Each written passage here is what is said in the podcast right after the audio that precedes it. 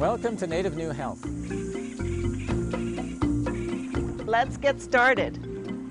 Native New Health will address specific health concerns that plague our people. So the first step is regular exercise.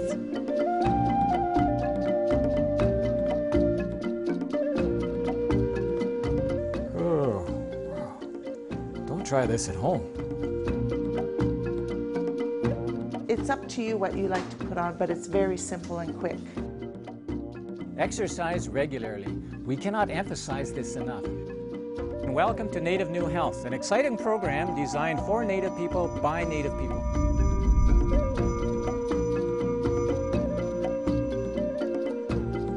Hi, welcome to another episode of Native New Health. I'm Gina Gabosh. And I'm Ed Dunn. And today, as we begin our program, it is with a deep sense of responsibility that we share with you this very important subject the subject of sexuality. Yes, Ed, when we think of the title of Sexuality in Your Health, we need to remember to approach the subject with great sensitivity and respect to our great Creator and His guiding principles. You see, we believe that in His infinite love and wisdom, our Creator made us, both male and female, and in so doing, based human society on the firm foundation of loving families. Spiritual views about sexuality do affect people's sexual attitudes and behaviors. These views become like a moral compass to help us navigate the streams of life and to guide us into the right pathways of good, healthy relationships. We believe there is an ideal that was set before us by our Creator to experience love and sexuality to its fullest. In so doing, we share in His creative power in bringing life into this world in the form of our beautiful children. So true, Ed. But unfortunately, forces of darkness have come in with deceptive power to obscure and debase this special gift given to us by our Creator. So let's learn how to embrace ways to strengthen and uphold our understanding and honor for our Creator and one another as we discover the purpose of true, healthy love.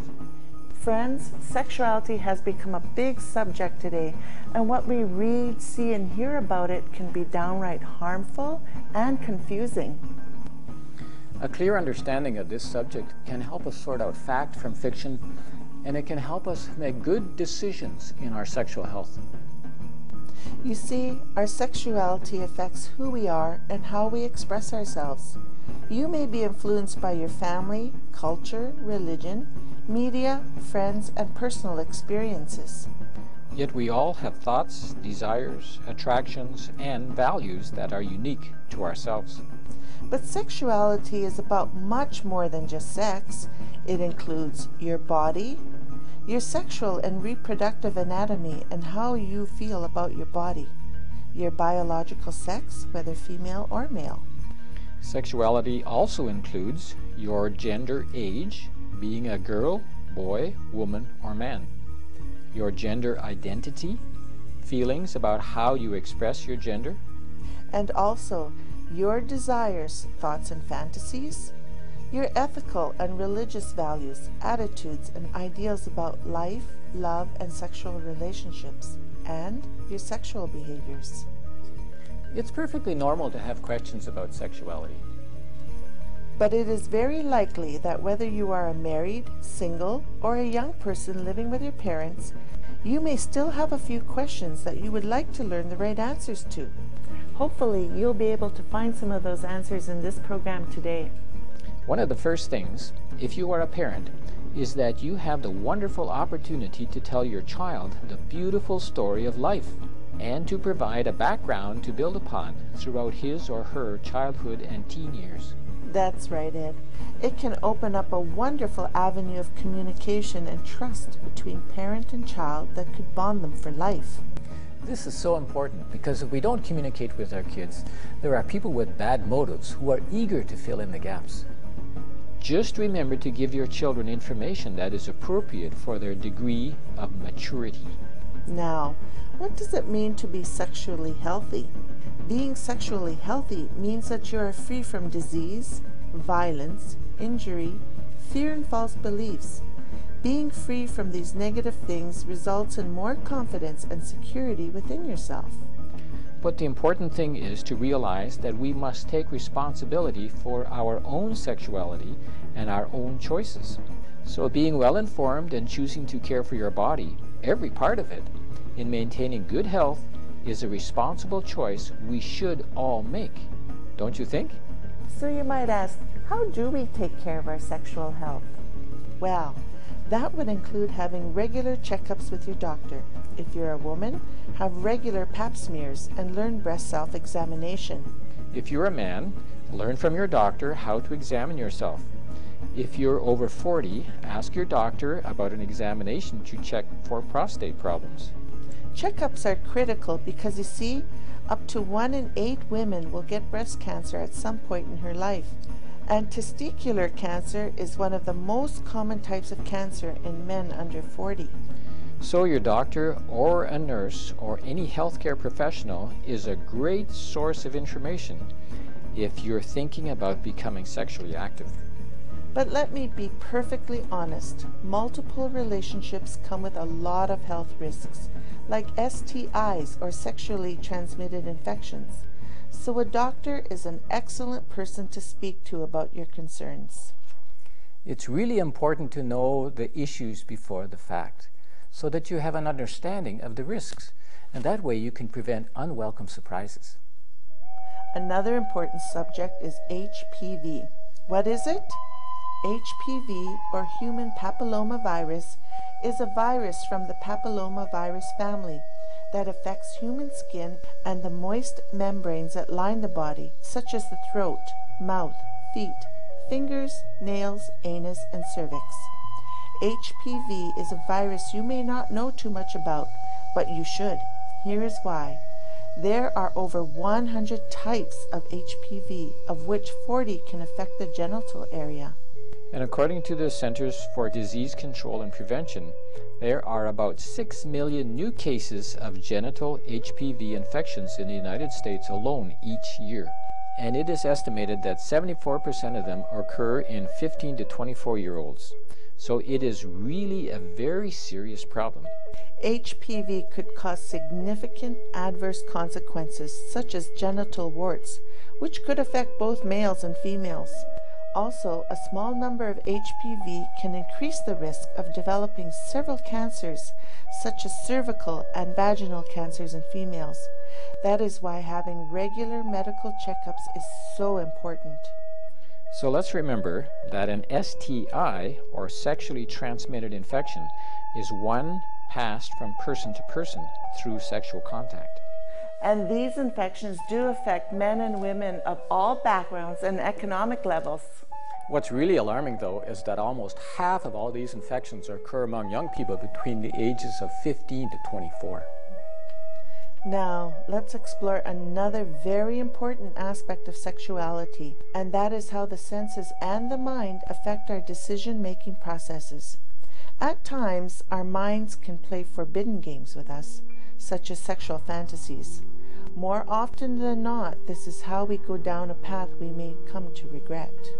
You see, because of the world around us, it is not uncommon for sexual thoughts to invade our mind at the most unexpected moments and places. A sexual fantasy is a picture, image, or thought in our mind that is sexually exciting or pleasurable to us. What is important to keep in mind, though, is that just because you have had a fantasy about a particular person or a particular type of intimate activity this does not mean that you would want to or should experience that fantasy in real life. That's right. Here is where we need to be in control of our thoughts, because thoughts lead to actions. When we need help controlling our thoughts, we are not left alone. We can always call upon our Creator to help us. Another important aspect of sexuality and health comes when we choose how, with whom, and when we would have a physical and emotional relationship. This is critically important because it could affect you for the rest of your life, for good or for bad. That's right, Sheena. So if you're about to engage in an intimate relationship that makes you feel uncomfortable, stop before you start. Don't let yourself be convinced to do something that doesn't match your values or your comfort level. Respect yourself. You have the power of choice, and your choices do matter a lot. Sometimes our wrong choices may place us in compromising situations, like being in the wrong place at the wrong time, alone with a person of the opposite sex. This may lead us to turn our back on our moral compass and engage in behavior that not only disrespects another person, but ourselves as well. This is why, when we are in a questionable situation, we must decide to stop and turn away right then and there. As a result of our wrong choices, we may end up engaging in relationships that we intended to reserve only for the intimacy of a truly happy married life later on. If you are a young person, the pressures of your social network can be relentless, challenging you every step of the way. Yes, pressures come from everywhere.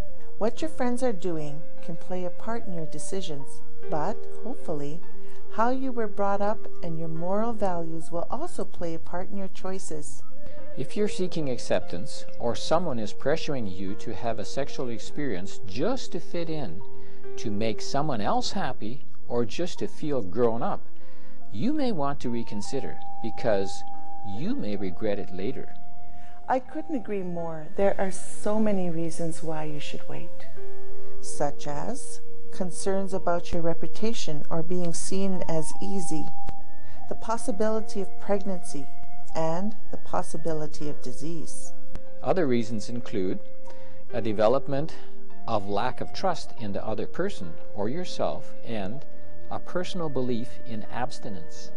A lack of trust in the future of a relationship or you just don't feel ready. Also, spiritual beliefs. Wait and save that precious God given gift until marriage. Remember, it's okay to wait as long as you want. The decision is yours to make because it's going to be yours to live with the rest of your life. So make sure it's the right decision. Sexual intimacy is a personal issue. It's something you should discuss with your significant other and maybe with your parents and your doctor. But you don't have to discuss it with the rest of the world. And don't worry about what everyone else is doing. Independence is a sign of maturity. Giving in to pressure to have a sexual encounter is not. It's sad to realize that as a result of people choosing to turn their back on the wisdom of the great Creator, the gift of sexuality has been devalued and, in many cases, separated from true intimacy, love, and a marital relationship. Because sexuality is such a powerful vehicle to connect with your spouse, and because it is such a part of the nature of human beings, Whenever it is damaged, debased, abused, or misused, the results have an enormous impact on the persons and their relationships. Deep emotional wounds can develop that may never heal. Hey, Ed. Let's continue to learn what's happening in our Native communities regarding sexuality and health. Well, Gina, in a recent First Nations regional health survey, one of the more notable findings was the high rate of pregnancy among young adult females. Cultural traditions within Native communities may help to partially explain the high birth rates observed among younger female adults, as well as their inconsistent use of birth control and protection. Researchers, using a small scale qualitative study, have identified that First Nations females, for example, report uncaring recklessness or even a positive attitude towards becoming pregnant, revealing that teen pregnancy is acceptable. Additionally, the idea that one is ready to have children appears to differ between Native communities and the general population. Many younger First Nations adults feel that having a steady relationship is enough reason to have a child, rather than waiting to complete their education or establish their income. Of those First Nations youth who reported having had a child, 58% of them reported having had that child between the ages of 12 and 15. And this high rate of teenage pregnancy and parenthood is a great concern for all of us. Because, you see, this makes First Nations youth more vulnerable to single parenthood, low educational attainment, poverty, and poor health outcomes. But you know, Gina, many Aboriginal and Native adults also had children themselves at a younger age, suggesting that teen pregnancy is a subject that community members may be reluctant to address and willing to accept. Yes, and high birth rates are also influenced by cultural spirituality. Traditionally, sexuality is thought of as a life creating force between men and women, with children being considered gifts from the Creator. So, these cultural values may make it more challenging for community members attempting to educate our people regarding pregnancy and childbirth. They could be viewed as critical and disrespectful. That's right, there are no easy answers. These results suggest that the efforts required to delay pregnancy for the well being of younger First Nation adults are likely to require a great deal of diplomacy, kindness, and respect. The First Nations Regional Health Survey demonstrated that 27.9% of First Nations youth aged 12 to 17 years living on reserve and in northern communities are sexually active. Just under half, or 47.2%, of older youth, those aged 15 to 17 years, reported being sexually active. This prevalence is almost double the estimated 29% of Canadian youth of the same age. Did you know that 80% of First Nations youth who reported being sexually active had consumed alcohol during the same period, which may have influenced their decisions? But you know, Gina, it's not much different throughout all of Indian country, all over North America. That's a sobering thought, isn't it? It really is, Ed. Again, this unrestrained teen sex makes Native youth more vulnerable to single parenthood, low educational attainment, poverty, and poor health outcomes. But it's also clear that these lower levels of education and personal income are associated with engaging in riskier sexual behaviors. As you can see, this has become a vicious cycle. It is believed that one of the contributing factors of this dramatic increase in teen pregnancies may be the bombardment of sexually explicit advertising in the media today and the easy accessibility to pornography by our youth on the internet. For example, a study of a well-known internet porno site reports that each day 8.5 million users look at their shows with some 75,000 volunteer sexual exhibitionists. More than two-thirds or 69% of those who surf through pornographic internet sites are young people between the ages of 15 and 24. The spokesperson for this research website says that this type of pornography is so prevalent because it is free on the internet and it conditions more and more the sexuality of the youth in actual practice and internet sex consumption. Friends, this should be totally unacceptable. That's right. Consider this fact. According to the leading psychiatrist in the National Institutes of Health study, we learned that the part of the brain that restrains risky behavior and thinking skills is not fully developed until the age of 25. So, as you can see, a regular diet of pornography and violence will have devastating consequences in their lives.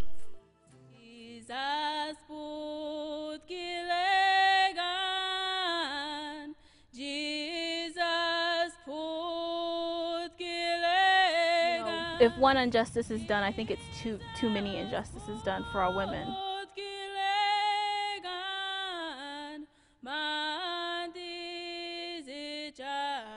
As you know, the princess here on campus, um, my my campaign is to start educating our Indian women of about who they are. The reason why we're here, the reason why I'm able to sit on this campus um, today and be able to talk to people is because of somebody died for me, somebody prayed for me, somebody uh, cried for me, somebody struggled for me. And teaching that to somebody, knowing what kind of responsibility that they have living up to those sacrifices every day, um, can change your perspective on life.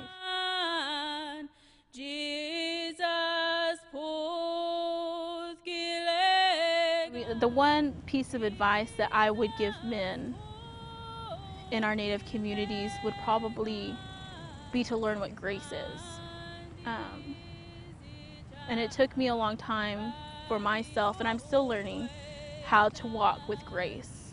And a part of grace is being able to humble yourself before others, being able to be a servant for others. That grace that comes with humbling yourself is something that you can you can take and you can apply to every part of your life.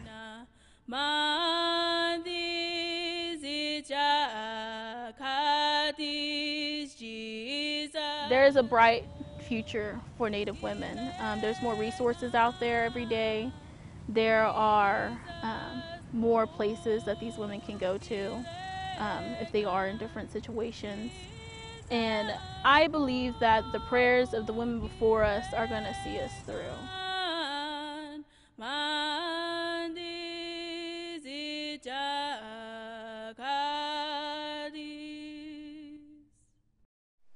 So, what can we do about all these problems? I really think we need help from above, don't you think? We certainly do, Gina. Wise and powerful are the words found in the book of heaven when it declares, If you believe in goodness, and if you value the approval of your Creator, fix your minds on the things which are holy, and right, and pure, and beautiful, and good. It makes us sad to have to talk about these problems regarding our people, but if we want to change for the better, we have to talk about it, don't you think? According to the Justice Department, one in three American Indian women have been raped or have experienced an attempted rape. That is more than twice the national average. Women's advocates say there is no place more dangerous than an isolated village where there are no roads in or out and where people are often further cut off by undependable telephone, electrical, and internet service.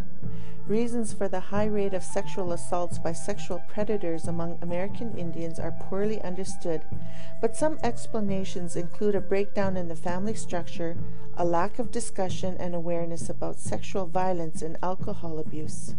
According to Indian women, rape has been distressingly common for generations. They report that tribal officials and the federal and state authorities appear to be unable to halt it. That is why it has been significantly underreported. In the Navajo Nation, which encompasses parts of Arizona, New Mexico, and Utah, 329 rape cases were reported in 2007 among a population of about 180,000. Did you know that women advocates on our reserve say that only 10% of sexual assaults are actually reported? That is unacceptable and truly shocking. It certainly is. And what we need to recognize and understand today is the value our great Creator places on our women. It is truly a disgrace to our culture and the honor of our noble warriors that our women, as the life giver of our children and the procreators of new generations, are viewed by some as an object to be used and abused to release their sexual passions upon. Friends, this ought not to be. We must and should put a stop to it. Only when we personally decide in our minds to do something about it can we make a difference. Absolutely. We men need to step up and protect, provide for, and nurture our women like our traditional role once was. We can be those protectors and providers again, right? Let us remember that these precious women are your mothers, your daughters, your wives, the ones chosen by the Creator to be treasured and cared for as the center of our culture. Let us work together to stop the abuse and reinstate women into a place of honor and respect that they deserve. I agree 100%, Gina. Now, please allow us to share a short video clip with a unique custom of one of our sister tribes.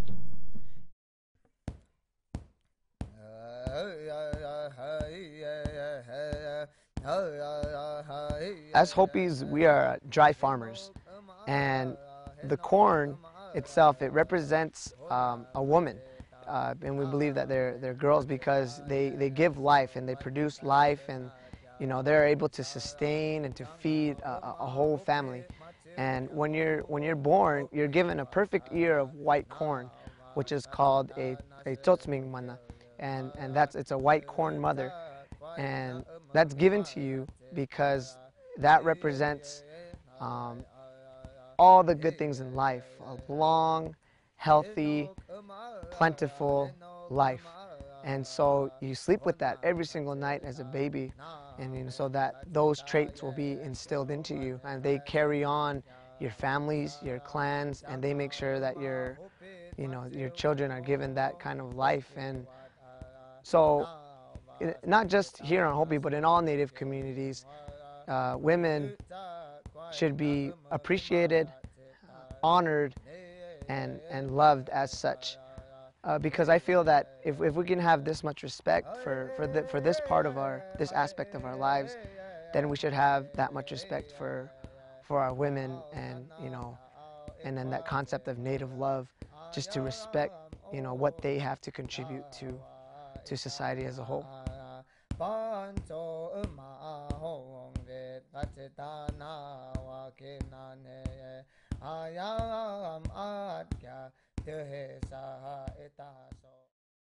In spite of the clear moral standards set forth in the Book of Heaven by our great Creator, the evil in today's world is destroying sexuality as a gift from above. With the aid of many films, television, video, radio programs, and printed materials, the world is being steered on a course to new depths of shame and depravity. Friends, it is time that we restore and return to the ideal values and wholesome relationships our great Creator has intended for us to have with each other. It is a special gift from Him to all of us as His children. You see, the bonds of marriage is the most important decision you will ever make. But without the complete assurance that each partner is totally committed to the other, there can be no complete giving of oneself in the marriage embrace. One cannot risk the most intimate aspects of one's personhood if concerned that it could be rejected, displaced, or exploited. Experiencing and partaking of one another's deepest wells of love can be meaningful only if restricted throughout a lifetime to each other alone.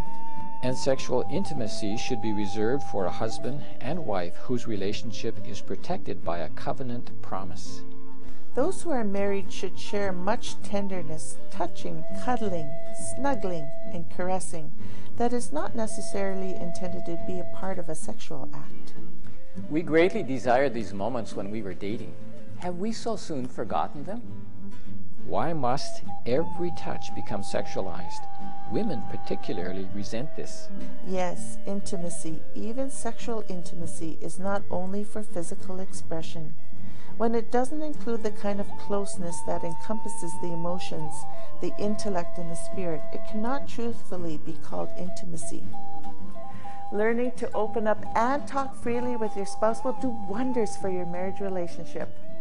Yes, because you see, sexual experiences that regularly take only the leftover minutes will soon become routine and lifeless.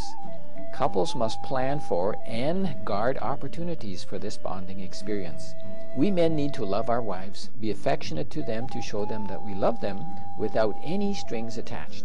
When sharing thoughts, ideas, values, goals, delights, and sorrows, couples are sharing strong and profound bonds that solidify the marital relationship.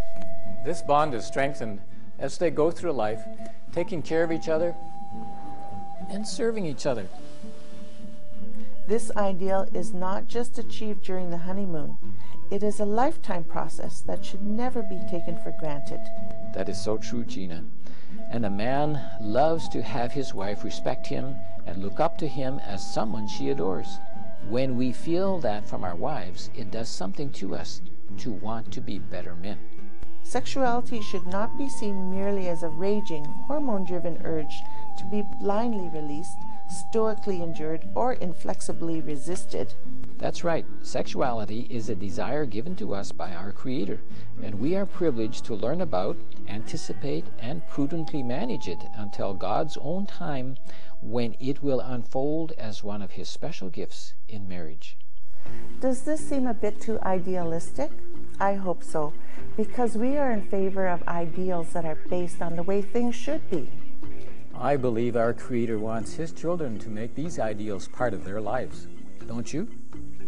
They should be so joyous, so pure, so winsome that the spirit of love will become an example to all those around. I agree, Ed. This has been an enlightening and very important study. I hope you've benefited from being with us today and will tell others. That's right, Gina. So, friends, thank you for our time together. But for now, it's time to say goodbye. So, we'll see you again on another exciting episode of Native, New, Health.